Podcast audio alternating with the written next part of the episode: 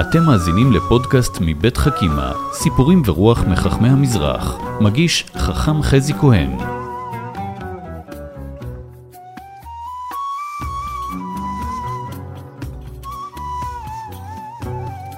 שלום לכם, אתם בפודקאסט של חכימה, סיפורים ורוח מחכמי המזרח. סדרת הסכתים בנושא חכמים. אני חזי כהן, ואנחנו uh, יוצאים היום למסע בכמה ארצות, כי אנחנו הולכים בעקבות רבי יוסף משאש, מגדולי חכמי מרוקו, פוסק במיוחד במינו, דרשן גדול, הוגה דעות, היסטוריון, צייר, uh, איש פורה מאוד בכתיבה, ו... אולי אחד הדברים הכי מעניינים זה המסע שלו בין מרוקו, אלג'יריה וארץ ישראל, מסע שיש לו משמעויות מעבר אה, לדבר עצמו, אלא התרבויות או העולמות, השאלות שהוא פוגש בכל פעם שהוא מגיע למרחב אחר. וכדרכנו בחכימה נפתח בסיפור. אז הסיפור כבר יכניס אותנו לעניין, רבי הרב יוסף משאש נולד במרוקו, עוד נעבור על הביוגרפיה שלו, הוא מגיע לשמש רב בתל אמסן באלג'יריה. והפער בין מרוקו לאלג'יריה הוא עצום, מרוקו היא ארץ יותר מסורתית, השפעה צרפתית מועטה בה. האמת היא שבכלל לדבר על מרוקו זה די מורכב, יש ערים, יש הרים, אה, זו ארץ מאוד מגוונת ומיוחדת, ובכל אופן יש משהו במרוקו יותר מסורתי, פחות אה, מושפע מרוח צרפת. אה, לכן מרוקאים, יש פחות מרוקאים שמדברים צרפתית מאשר אלג'יראים, כי באלג'יריה לעומת זאת, הכיבוש הצרפתי היה ב-1830, ב-1870 כבר uh, קיבלו אזרחות צרפתית בגלל uh, קרמיה שהוביל את המהלך, ויהודי אלג'יריה uh, התחילו לדבר צרפתית ולהתחנך על ברכי רוח ההשכלה הצרפתית. וגם נכנסו באופן מאוד משמעותי לעבוד במערכות הצרפתיות באלג'יריה ולכן היא הייתה ארץ פחות מסורתית, יותר מודרנית, תופעות של חילון, השכלה, אה, היו מאוד נפוצות שם, וכשהוא מגיע לשם אז הוא צריך אה, לפתור בעיות חדשות, עוד נדבר על זה, וכשהוא חוזר למרוקו, אה, פתאום רואים אותו בקהילה מדבר עם אדם מסוים. האדם הזה היה מחלל שבת בפרהסיה, בציבור, פעולה שבמרוקו נתפסה כהתרסה חמורה. ולאחר דין ודברים עם הבן אדם הזה וניסיון חוזר ונשנה להניא אותו מלחלל שבת בציבור, החליטו להחרים אותו. והרב החדש, חדש ישן, שבא מאלג'יריה, אה, מדבר איתו, הולך איתו ברחוב, משוחח איתו ארוכות. אז הם ניגשים אליו בדחילו ורחימו, אומרים, הרב, אולי אתה לא יודע, אבל האיש הזה מוחרם כי הוא מחלל שבת בציבור, והוא לא מוכן אה, להפסיק. אה, באת מאלג'יריה, אולי לא שמעת על זה? ואז רבי יוסף משאש אומר, חברים, שמעתי היטב, אני יודע, יודע היטב מה שקרה. אבל אה, אני רוצה לשאול אתכם שאלה. בשביל מי אתם חושבים באתי להיות פה רב?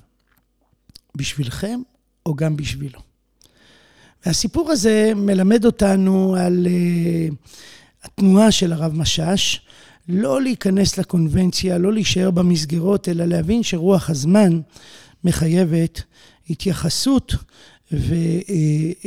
והייתי אומר הבנה מעמיקה שפעולות שהספיקו בדור אחד כבר מחייבות התחדשות בדור אחר.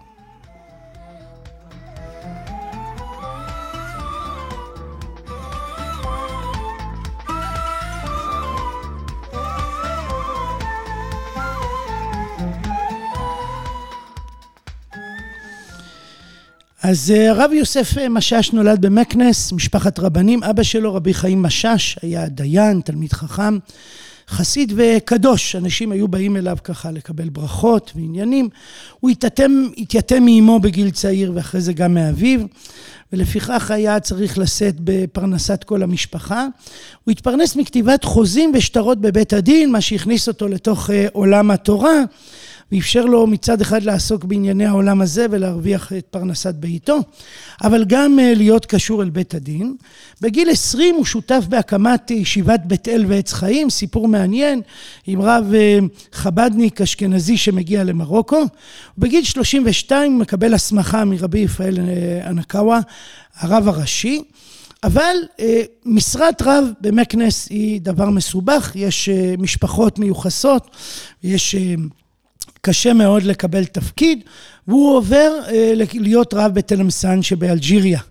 עכשיו, כפי שאמרתי כבר בתחילת הפודקאסט, אה, בעינינו המסתכלים מרחוק, ארצות הקוסקוס, ככה אני קורא להם, הן נראות אותו דבר. כלומר, מה זה משנה אלג'יריה, טוניסיה או מרוקו? אבל כשאתה מסתכל ברזולוציה יותר אה, מעמיקה, אתה מבין שלמרות שבכל המקומות האלה אוכלים קוסקוס, אבל העולם התרבותי והדתי שונה. ובאמת באלג'יריה יש, אה, היא חשופה יותר לתרבות הצרפתית, יש תהליכי חילון, חילון מאוד נרחבים, והוא מגיע למקום שבו הוא צריך לשאת על כתפיו שאלות חדשות שלא נשאלו במרוקו.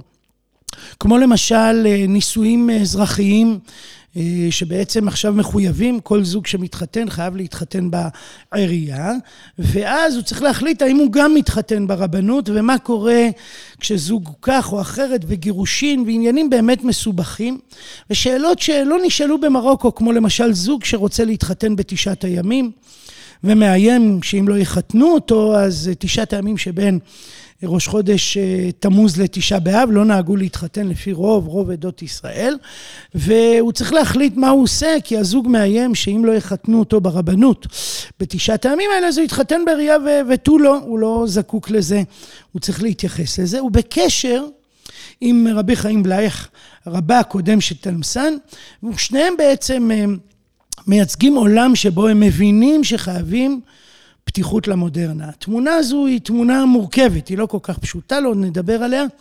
לאחר 17 שנים, ב-1940, הרב יוסף משאש חוזר למרוקו, למקנס, הופך להיות דיין, כבר מעמדו ניכר, וכולם מבינים שצריך אה, לתת לו מקום. הוא משמש דיין לצידו של רבי ברוך רפאל טולדנו, במובן מסוים בן זוגו, ניגודו ומשלימו בעולם ההלכה, והוא גם הנשיא, נשיא בית הדין הגבוה לשררה. כמו שאמרתי לכם, במרוקו, משפחות מסוימות, היה להם אה, אחיזה בתפקידים מסוימים. שוחטים, רבנים, היה הרבה עניינים וסכסוכים. התפקיד הזה לא רק דורש ידע הלכתי או חשיבה תלמודית, אלא גם אה, הבנה בבני אדם, במערכות יחסים, בפוליטיקה המקומית, ולא מצאו ראוי מרבי יוסף אה, משאש להיות האיש. הוא דמות מאוד דומיננטית באספת הרבנים של מרוקו, תופעה ייחודית מאוד, שבה נפגשים אחת לשנה או אחת לתקופה רבנים מכל רחבי מרוקו, דנים בשאלות עכשוויות, כמו למשל ירושת בנות, הרי בנות לא יורשות לפי התורה, בעצם הן יורשות עם הבעל שלהן במשפחה האחרת. אבל בעולם המודרני הדבר הזה כבר בלתי נתפס, והם מתקנים למשל תקנה שאישה תירש בין הבנים. הרעיון הזה של תקנות, שיושבים חבורת רבנים, דנים בשאלה, מצביעים ממש וקובעים פסק הלכה משותף, תופעה שמאוד התפתחה במרוקו אה, בשנות ה-40 של המאה ה-20 והלאה קצת, ועד כדי כך שהרב הרצוג, שהקים את הרבנות, ה... לא הקים, אלא הוא והרב עוזיאל ניסו לייסד את הרבנות הראשית כרבנות אה, ממשלתית. החידוש היה הקמת המדינה, כי הרי הרבנות הראשית כבר כמה אה, עשרות שנים לפני, אז הוא פנה לרב דנן רבה הראשי של מרוקו, הוא ביקש העתקים של התקנות, משום שהוא מאוד רצה שהרבנות הראשית תפעל בדרך הזו. לצערנו הרבנות הראשית לא הלכה בנתיב הזה. ובכל מקרה רבי יוסף משאש באמת דמות דומיננטית מאוד בכל המהלך הזה של הפסיקה. בשנת 1964 הוא עולה לארץ, הוא בעצם מטייל בין מרוקו, אלג'יריה וישראל, הוא מגיע לחיפה, העיר האדומה. עיר שהמאפיין הבסיסי שלה הוא סוג של אה, חילוניות אדומה, סוציאליסטית כזו, ולאחר אה, כמה שנים, לא מיוזמתו פונה אליו אבא חושי, אה, ראש העירייה המיתולוגי של חיפה, הוא אומר, רב כזה אני רוצה שיהיה רב ראשי.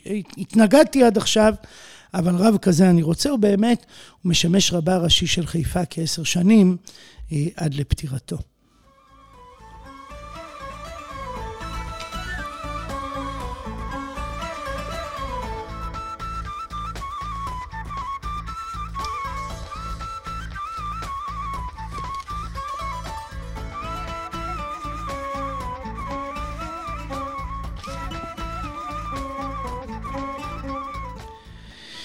אז מה הם אה, תחומי הפעילות הנרחבים בעצם של אה, רבי, רבי יוסף משאש? אז קודם כל הוא פוסק גדול, מגדולי הפוסקים בדורות האחרונים, ודמות מאוד ייחודית.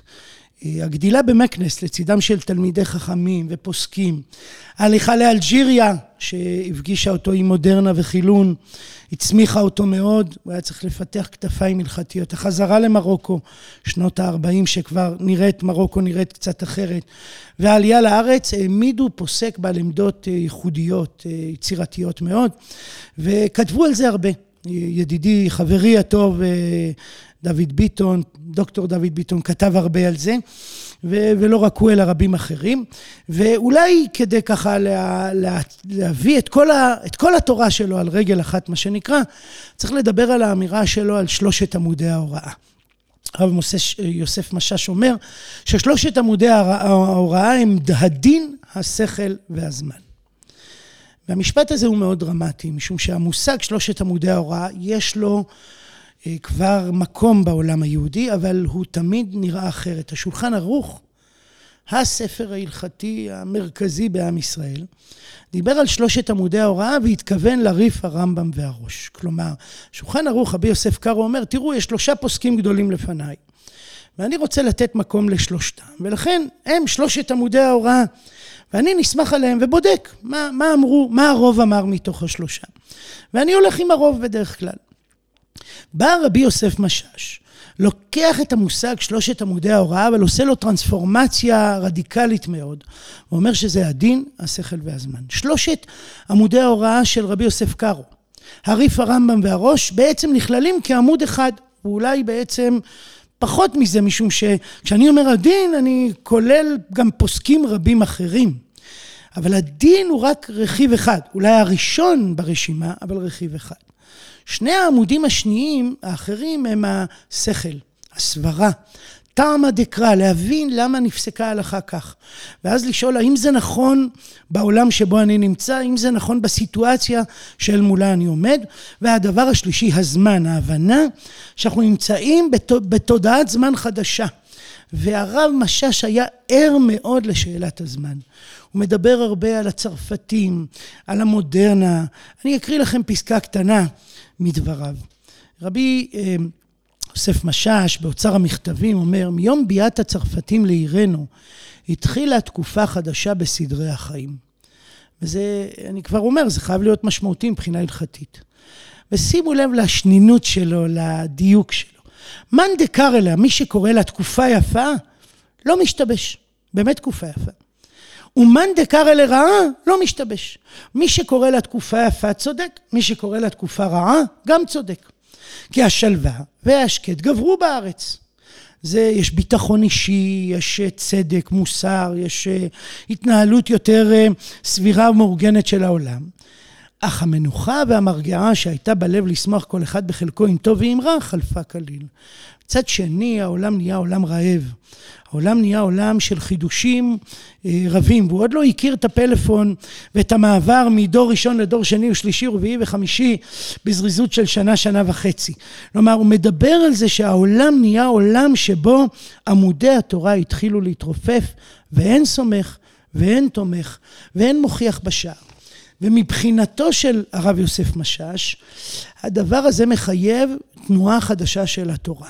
התמודדות חדשה של פוסקי ההלכה עם השאלות ההלכתיות, משום שהן נשאלות כבר ממקום אחר, הן נשאלות באטמוספירה אחרת, ולעיתים הוא מאוד ביקורתי לעולם המודרני, ולעיתים הוא אה, מדבר באהדה גדולה אה, על המודרנה. למשל, בקטע אחר הוא אומר, אמנם אה, אשר כל מלחמותם הן קדושות, הן רק למען האמת והצדק והחופש והדרור. חופש והדרור הם מונחים צרפתיים שהוא מאמץ ואומר זה תיקון עולם להציל אני מחזק ממנו. מי ששומע פה את שזירת הפסוקים ופסוקי התפילה ולפשוט אדרת הבערות מהבוערים יש במודרנה עולם של השכלה וידע ולהלביש אותם החלצות הדעת והשכל. בהמשך הוא אומר להודות לאל עליון העומד לימין צדקה, הם הוציאו כמה רבבות נפש אדם מיגון לשמחה, מאבל ליום טוב, מאפלה לאור גדול. יש בעולם המודרני דברים גדולים, דברים נפלאים, אבל המודרנה היא גם איום, המודרנה היא גם מרחב של מתח. אבל הרב משאש לא נכנס לעמדת מגננה.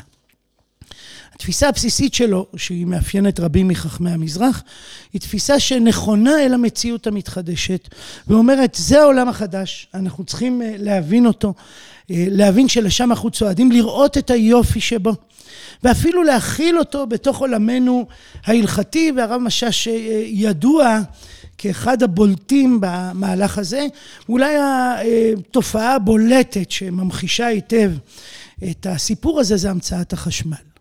כן, אנשים בימינו מתקשים לעכל, אבל לפני המצאת החשמל היה קשה להתנהל בלילה. האור הוא אור נרות ושמן, הוא מתכלה, הוא מריח, יש לו ריח רע, הוא מסוכן, ובכלל אנשים לא הסתובבו בלילה במרחבים ציבוריים, וגם בביתם שלהם הלילה היה זמן של שינה, והנה המצאת החשמל. מה עושים איתה? איך מתייחסים אליה? האם זה מותר בשבת? האם זה מותר ביום טוב? אה, מה מותר להדליק? איך המנגנון עובד? ורבי יוסף משאש לומד היטב את מנגנון החשמל. והוא גם אגב מבטא ביקורת על רבנים שהגיבו אל החשמל מבלי ללמוד את המערכת, מבלי להבין איך זה עובד. הוא מבין שיש ניצוץ, ודאי בחשמל של פעם, יש ניצוץ והוא אוסר להדליק ולכבות בשבת. אבל הוא מתיר להדליק חשמל ביום טוב. הוא כותב פסיקה בעניין הזה, ובכלל היחס שלו לחשמל הוא יחס מאוד דרמטי. אולי אני אתחיל רגע לא מאמירה הלכתית, אלא דווקא מאמירה הגותית, אבל היא תטעין את כל החלק ההלכתי הזה בצורה נכונה. הוא אומר, ועוד אני אומר, בנר מצווה, באחד מספריו, די פשוט וברור שאם היה אור האלקטריסיטי מצוי בזמן המקדש, ודאי שבו היו מדליקים המנורה. משום שאי אפשר להיות שנמלא בתינו החולין באורים גדולים של אור חשמל היקר הזה. ושימו לב למשפט הבא, שהוא מעין דוגמה של מעלה. צבי זוהר ניתח היטב את התשובה הזו והדגיש את המילים האלה בצדק. ובבית אלוהינו הקדוש נדליק שמן זית, שאפילו העניים הגרועים מואסים בו בזמן הזה. הוא פשוט שממנו נדליק בבית האחרון, שייבנה במהרה בימינו אמן. יש פה אמירות מאוד דרמטיות. החשמל הוא אור אלוהי.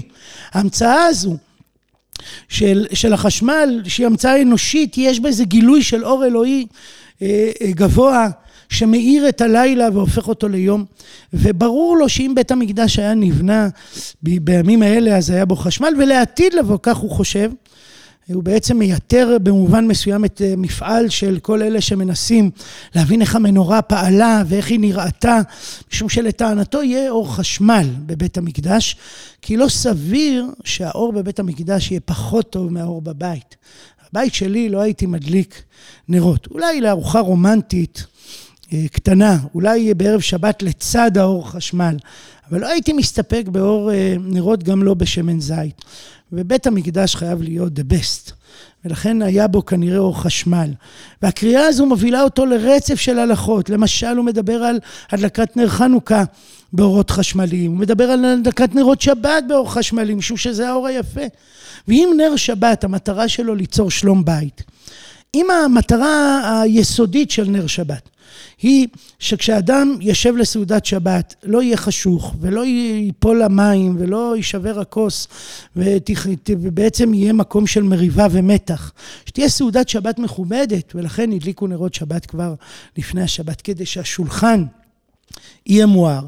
אז התפיסה של הרב משאש אומרת, העולם המודרני, המצאת החשמל, מביאה לזה שאך טבעי להעביר, להחליף את נרות השבת, שפעם באמת היה להם תפקיד משמעותי של אור, היום הם יותר סימבול, היום הם יותר תיק, מימד טקסי או קבלי, אה, להעביר את זה, להמיר את זה בהדלקת אור משמעותי של, של, של חשמל. ולכן, לדעתו, הוא מדבר גם על המנגנון, ודאי שמדליקים ביום טוב אה, אה, אור חשמל וגם מכבים, זו כבר סוגיה אחרת. והתפיסה הזו שנעלמה קצת עם ההגעה לארץ, הייתה נפוצה בעיקר בבתים של יוצאי צפון אפריקה ומרוקו בעיקר. היא בעצם יושבת על אדנים הלכתיים ונסמכת על התפיסה, או היא נובעת מן התפיסה, שחשמל זה דבר נפלא וצריך לתת לו מקום בתוך המרחב הזה. גם למשל ביחס לימוד תורה לנשים, כותב על זה צבי זוהר כתב מאמר יפה על עמדתו ביחס לימוד תורה לנשים. והתפיסה הבסיסית שלו זה שבעולם המודרני אי אפשר להסתפק במבנים הפטריארכליים אה, הבסיסיים ששירתו אותנו אה, שנים, שנות דור רבות. בעולם המודרני גם אישה צריכה ללמוד, היא יכולה ללמוד, היא צריכה ללמוד, והיא גם יכולה ללמוד תלמוד והלכה, ולא רק, אה, ולא רק מקרא ופרשנות. כמובן שהאמירה הזו היא אמירה עקרונית, כי בפועל אני לא יודע כמה נשים ישבו בבית הכנסת כלמדניות. וכמה באמת ישבו ללמוד הלכה ותלמוד, אבל כאמירה ציבורית, אה, ערכית, רוחנית, הוא מדבר על זה והוא כותב את זה בספריו, בנר מצווה, במים חיים, שהוא שו"ת חשוב, באוצר המכתבים, שהוא אוצר בלום של מכתבים, שחלק מהם אה, זה דברי אגדה, חלק זה פיוטים, חלק זה הספדים, חלק זה ענייני הנהגה, וחלק מהם זה פסיקות הלכתיות שהוא שולח אה, לשאלות שנשאלות מכל רחבי מרוקו ואלג'יר.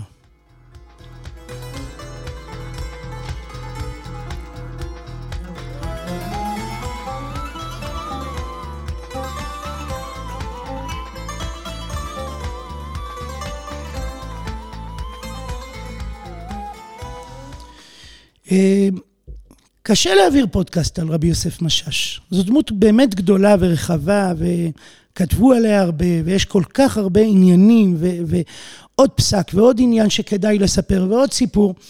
ובכל אופן, בסופו של דבר אנחנו צריכים להת, להתכנס לתוך מסגרת זמן די קצרה. ואני רוצה להעלות אה, רעיון שרבי יוסף משאש מדבר עליו, ואולי יסביר לנו את תפיסתו ההלכתית והנהגתו הציבורית. והוא הפרשנות שלו להווה מחשב שכר מצווה כנגד הפסדה. המשפט הזה שחז"ל אמרו, במקור אומר, תשמע, כשאתה רוצה לחתור, תשקול אם זה שווה לך. תשקול כמה שכר תקבל על המצווה, וכמה אתה תפסיד אם לא תקיים אותה. אתה שוכב במיטתך עייף, אתה צריך לעשות איזה מצווה, אתה אומר, אני עייף, אין לי כוח. שקול, יש שכר מצווה, חבל להפסיד, והנה תגייס כוחות וצא לקיים את המצווה. אבל הרב יוסף משאש מטיל את המשפט הזה על פוסקי הלכה. הוא בעצם אומר שכל פוסק הלכה צריך לא רק לפסוק את ההלכה, אלא לחשוב על ההשלכות שלה. הווה מחשב שכר מצווה כנגד הפסדה. לפעמים ההלכה בצמצומה, ההלכה בהתמקדותה מובילה למסקנה אחת. אבל כשאתה פותח את הסוגיה היותר רחב, שאתה מסתכל על מכלול הדברים, שאתה מבין לאן, מה תהיה המשמעות של הפסיקה שלך, לאן, מה יהיו הנגזרות של ההליכה בדרך אחד. לפעמים הרחבת הצמצם תוביל למסקנה הפוכה ותאמר, אבל אני אפסוק אחרת, משום שאני ער לא רק למצווה, אלא לשכר המצווה, ואני גם ער להפסד אם אני אפסוק בצורה מסוימת. סיפור יפה ששני סיפורים מבהירים יפה את האמירה הזו ואת הנהגתו, ואני אספר לכם אותה, כי אנחנו בחכימה, זה עולם של סיפורים, זה העולם שלנו. וסיפור אחד הוא סיפור על זוג שמתחתן. ובימים הראשונים האישה מכינה לבעלה, לחתן הטרי, ארוחה, תבשיל בשר, והחתן נדהם ונזעם, אומר לה, מה זה, עשית לא כמו שאימא שלי עושה, זה לא כשר, איך את מבשלת ככה, והמריבה עולה לטונים גבוהים, הרגשות, היא נפגעת מאוד, ככה עושים אצלי בבית, זה כשר, ויש איזו סערה גדולה, והם הולכים לרבי רפאל ברוך תולדנו. הזכרנו אותו, הרב משאש הוא אה, דיין לצידו, הם בני זוג הלכתיים, ועוד רגע תראו שהם נבדלים מאוד ומנוגדים מאוד בעולם הפסיקתי שלהם, ורבי רפאל טולדנו שומע את החתן, את הכלה, מהרהר ואומר להם, תשמעו, אני מחמיר בעניין, אני בכלל רב מחמיר בהרבה עניינים. אני פוסק לכם שתלכו לרב יוסף משאש לשמוע מה הוא אומר. אז הם הולכים. הם הולכים לרבי יוסף משאש, והוא שומע את החתן, שומע את הכלה מההר, ומבקש מהם להביא את הסיר. הבקשה קצת מוזרה, קצת מפתיעה. הזוג הולך הביתה, זה לוקח כמה וכמה דקות, הוא מגיע עם הסיר אל הרב יוסף משאש. הרב יוסף משאש מבקש מבני ביתו מזלג, לוקח את המזלג, מקשקש בסיר, מחפש חתיכת בשר, דוחף את המזלג, אוחז בבשר ואומר, מברך, שהכל נהיה בדברו, ואוכל את הבשר, וכולם עונים אמן בהתרגשות, בהתלהבות. והרב אומר לחתן, שמע, הבשר כשר, הכל בסדר. חזור, תבקש סליחה, חזור לביתך בשמחה. ואני מבקש, תשאירו לי את הסיר. כבר הבאתם, שכר טרחתי יהיה הסיר הזה. והם הולכים הביתה שמחים, טובי לב. אבל רגע לפני שהם יוצאים מהבית, הרב משש מגניב אמירה לכלה. ואומר לה, תשמעי, תבואי מחר, אני אסביר לך קצת כמה דברים על כשרות. והם הולכים, ובא, ובא שלום לביתם, ובני המשפחה נדהמים. אומרים לו, אבא, הרב, מה קרה פה? אם, אם אתה צריך ל, לקרוא לה ללמוד כשרות, אז הבשר לא כשר, אז איך אכלת ממנו? ואם אכלת ממנו, אז הוא כשר, אז למה אתה צריך שהיא תבוא? והרב יוסף משש אומר להם, תראו, שלום בית זה דבר מאוד מאוד חשוב. ההלכה היא דבר חשוב מאין כמוהו. יש להלכה דרגות שונות. יש מנהג, יש דרבנן, יש דאורייתא, יש מערכת שיקולים. הבשר כשר, אבל לא מספיק בכשרות הנאותה. אז מה עשיתי? חיפשתי, קשקשתי בסיר. חיפשתי חתיכת בשר מסוימת, שהיא רק מצד המנהג, ועליה בירכתי ואכלתי בשמחה. הרגעתי את כולם, החתן נרגע, ראיתם את מראה פניו, הוא כולו, אה, פניו אה, אה, היו מוארות. אבל אני לא רוצה להסתפק בזה. שלום בית השגתי. ועכשיו אמרתי, הגנבתי אמירה לכלה שתבוא, כי אני רוצה ללמד אותה לעשות את הבשר בכשרות מלאה ושלמה, ולא בדרגתה הנמוכה. ושימו לב למערכת השיקולים ולווירטורוזיות של הרב משאש בסיפור. מצד אחד מאוד דואג להלכה, מצד שני לשלום בית. הוא מחשב שכר מצווה כנגד הפסדה. אם הוא יגיד שהבשר לא כשר כראוי, יהיה פה שבר גדול. מצד שני, יש פה באמת, חלק מהבשר רק מצד המנהג, אז הוא בונה פה עולם שלם והוא קורא לכלה ללמוד לעשות את התבשיל בצורה השלמה ביותר. כשאני שומע את הסיפור הזה, ונפעם מהרב משאש, אני תמיד גם נפעם מהרבי רפאל ברוך טולדנו. הוא מחמיר, אבל הוא יודע שהרב משאש יקל. הוא יודע שאם הוא יחמיר, הוא יאמר את ההלכה לפי דעתו, אבל מריבה גדולה תתפתח. הוא לא יכול להתיר, זה סותר את עמדתו. אז הוא פוסק להם ללכת לרב יוסף משאש ולשמוע איך הוא פותר את הבעיה.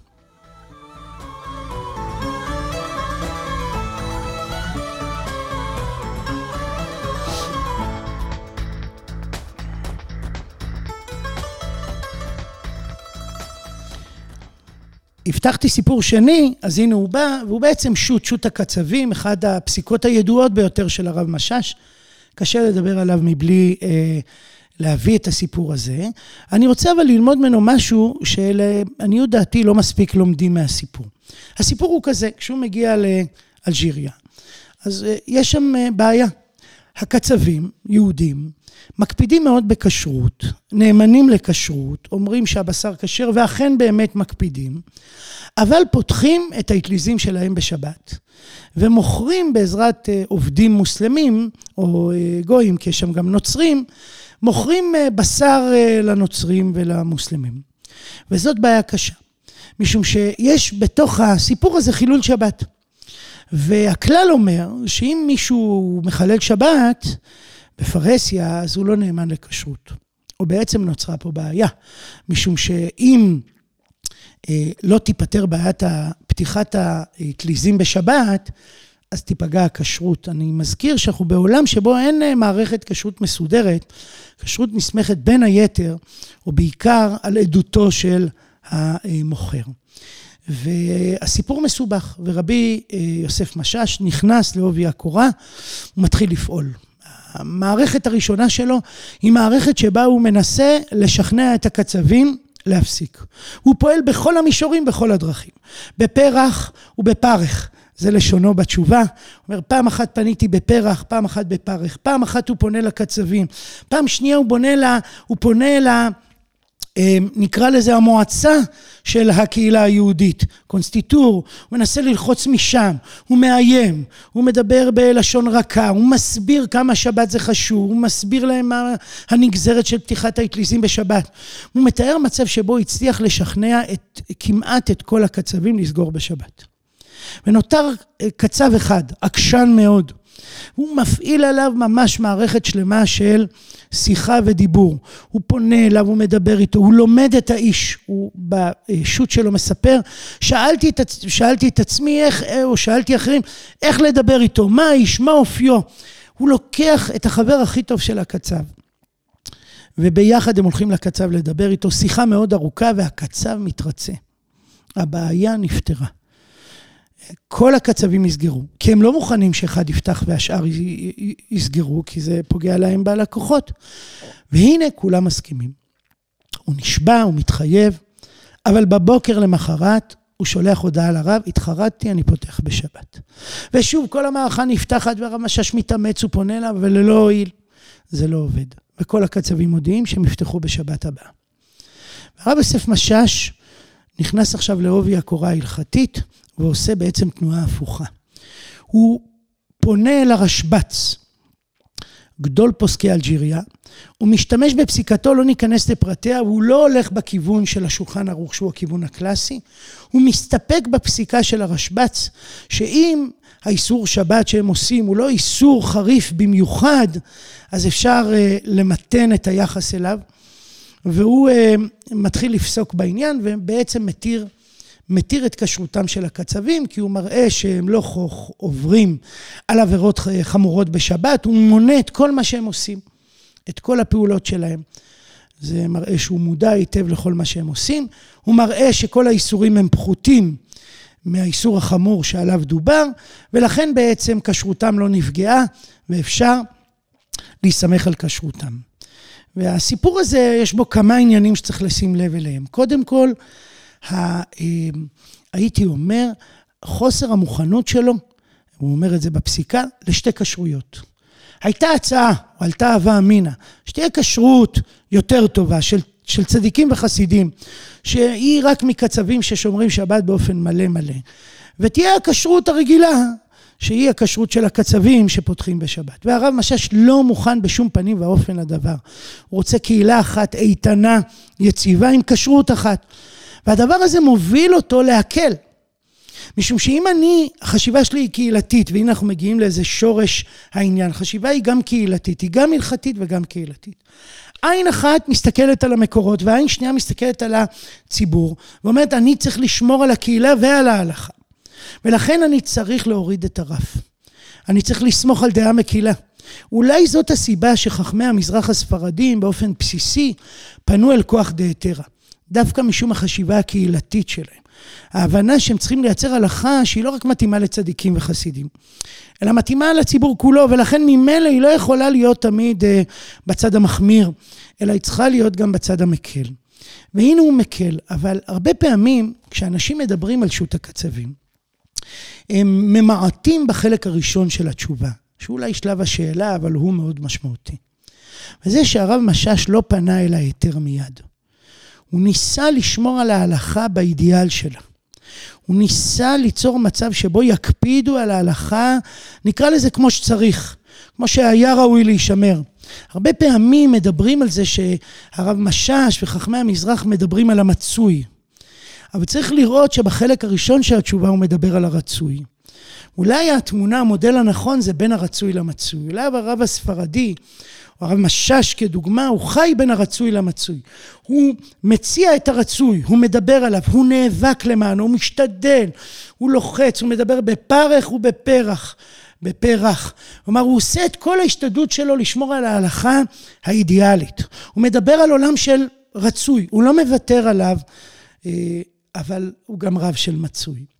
וכשהוא רואה את המציאות, אז ממילא הוא מבין שצריך להקל, הוא פונה אל העניין הזה, הוא אה, בעצם מוריד את הרף, כדי שכל הקהילה תשמור על כשרות, אה, גם אם המשמעות היא שהכשרות תהיה ברמה נמוכה יותר.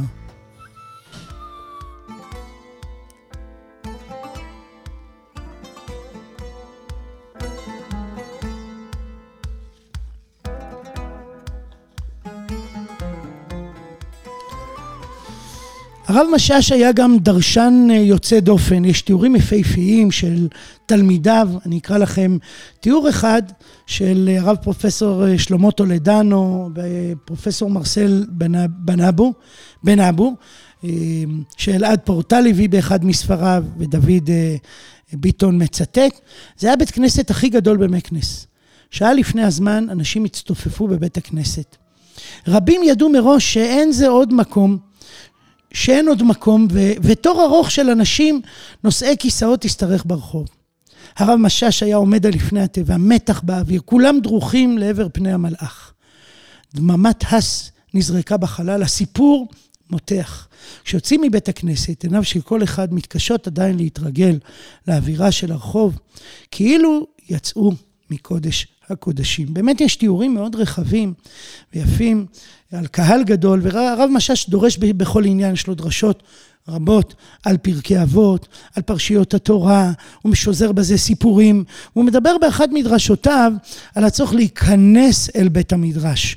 יש לו משל יפה על אנשים שנכנסים אבל נשארים בחוץ, נשארים בשני מטר הראשונים ולא נכנסים פנימה, והוא קורא לקהל שלו להיכנס פנימה והוא שוזר בשביל להציג עולם רחב, בשביל גם uh, לקרוא להם, uh, למגנט אותם אל תוך התורה, אז הוא באמת שוזר מדרשים, פסוקים, סיפורים, אמירות של חז"ל, uh, דרש uh, ופשט, והוא מדבר הרבה על ענייני השעה, הדרשות שלו רלוונטיות, בעצם עוסקות בענייני הזמן. הוא אה, דרשן גדול, ורבות מדרשותיו נמצאות בכל מיני ספרים, כמו נחלת אבות, לעתים גם אה, באוצר המכתבים, שהוא באמת אוצר בלום. ואם כבר מדברים על אוצר המכתבים, אה, אז כדאי לספר שמעבר ליכולת הדרשנית הווירטורוזיות שלו, הוא גם היה היסטוריון. הוא אוסף מידע על מרוקו ואלג'יריה, על חכמי מרוקו, חכמי אלג'יריה, הוא מקור לא אכזב לידע עצום על עולם התורה והתרבות היהודית אה, בארצות המגרב, וזה מאפיין, להיות היסטוריון זה לא רק אה, טכני, זה עולם. היכולת שלו לנוע בין העבר אה, לבין ההווה והעתיד, הם אחד המאפיינים הבולטים בעולמו של הרב משאש.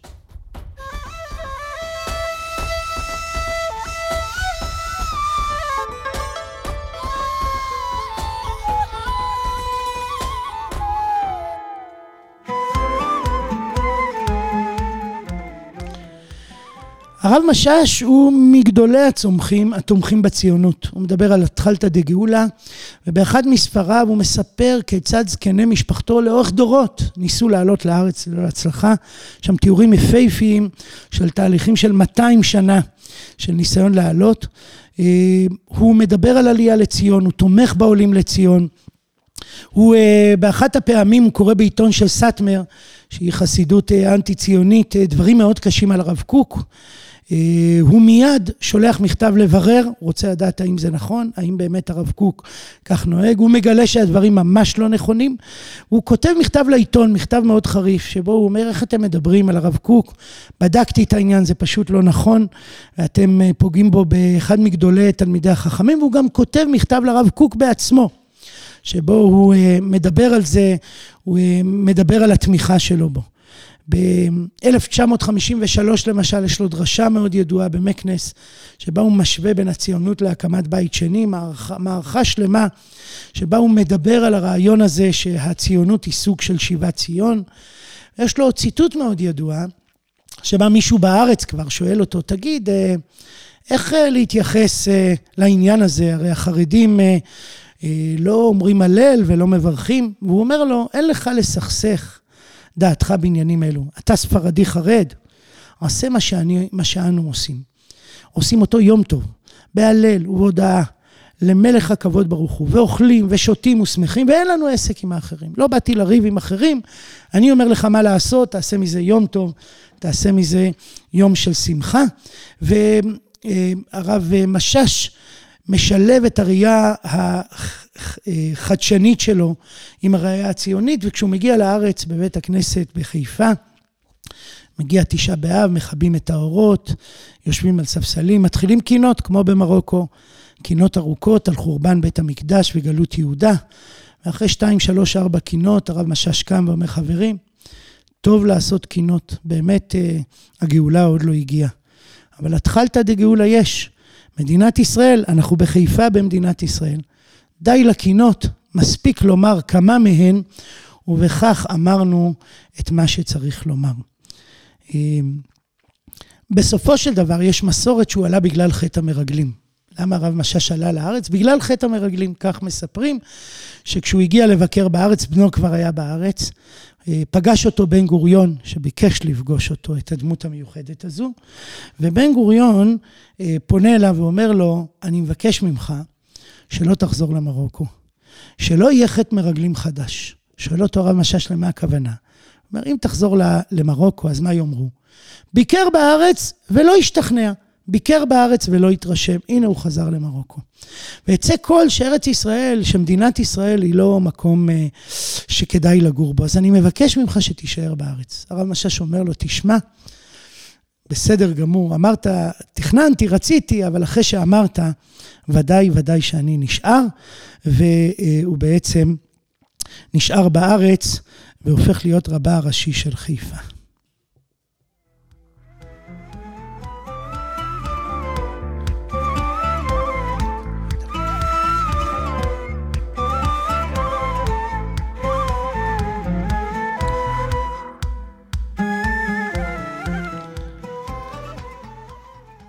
אז הרב משאש באמת פוסק גדול, מנהיג, דרשן עצום, היסטוריון אמרנו, ובאמת תאונה על ציר הזמן בין המסורת לבין החידוש, שהוא נותן לחידוש מקום מאוד משמעותי אה, בעולם, מתייחס אל העולם המודרני, מבין אותו לאשורו, אה, שמח בו, חושש ממנו, ובונה עולם שלם של הלכה שמודע למודרנה. ונדמה לי שככה כדי לסיים את דמותו הססגונית, כדאי לומר שהוא היה גם צייר. מי שיסתכל באוצר הספרים יראה סוג של ציורים שמלווים את הספר, את הכריכה של הספר. וככה לסיום אני אספר סיפור אה, שבו כשראו את הציורים, אה, הוא רצה להצטרף לאגודת האמנים בישראל, והוא הביא איתו את הציורים האלה. וכשהסתכלו על הציורים לא האמינו שהוא זה שצייר אותם. אמרו לו, לא יכול להיות שרב שעוסק בהלכה ומדרש ואגדה, יודע לצייר מנדלות כאלה, מנדלות מרובעות יותר, כל כך יפהפיות. והרב משאש ככה אומר להם, אני גם רב וגם צייר. האזנתם לחכימה, סיפורים ורוח מחכמי המזרח. פודקאסטים נוספים תמצאו באתר חכימה מבית מטח, בתמיכת משרד החינוך, קרן אביחי ומשרד ירושלים ומורשת.